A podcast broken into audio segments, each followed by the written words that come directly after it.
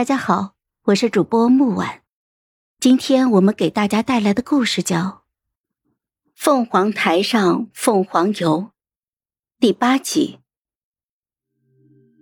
我真恨刚才的石头没有砸到他的脑袋上，把他给砸醒，再不济也把他的脑袋砸开花。你迷魂汤喝多了是吗？他在你心里就那么好？哼。比你好，我看着他，新仇旧怨涌上了心头，平生第一次把他贬得一文不值。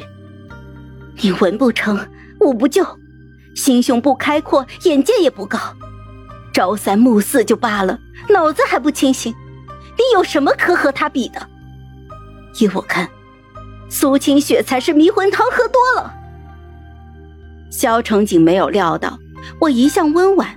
说出的话会忽然这么强硬，张了张口却什么话都说不出来。我上下打量着他，冷笑了一声：“哼，若不是你生在皇家，你连给他提鞋都不配。你不是怕死吗？既然清醒了，就赶紧把我送回去，挟持太子妃可是死罪。你迷魂汤喝多了是吗？”他在你心里就那么好？谢萧公子不娶之恩。我自始至终目不斜视，声音平静。萧晨景见我面不改色的样子，微微怔了半晌，回过神来之后，气得要命，却无话可说。他重重的在我一丈之外的石头上坐了下来，低着头，一语不发。不知过了多久。我倚在石壁上睡着了。深夜的山林十分的清冷，我被细小的动静惊醒了。一睁眼，萧成景的外衫披在了我的身上，他仍旧坐在不远处的那块石头上，揉着头，一脸的痛苦。萧成景，我轻声的唤他。萧成景听见我的声音，抬起头来和我说话。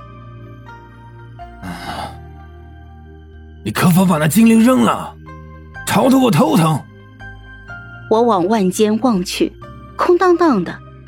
拉扯之间，精灵早就已经不知丢到哪里去了。啊，什么精灵啊？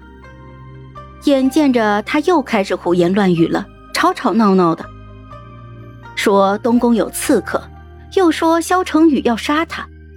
无论我如何说，他都认为我和刺客是一伙的。要掐我的脖子，我无可奈何，搬起了石头就把他砸晕了，转身就往山洞外面走去。四周漆黑一片，月光投下来，深山老林到处都是黑洞洞的。我望见拴在一旁的马，走上前轻抚着它柔顺的鬃毛。追雪，你认识回去的路吗？你带我回去好不好？我将萧晨景拖出了山洞，短短的一段距离，我的额上已经出了细密的汗。好在追雪是有灵性的，伏在地上让我将萧成景拖了上去。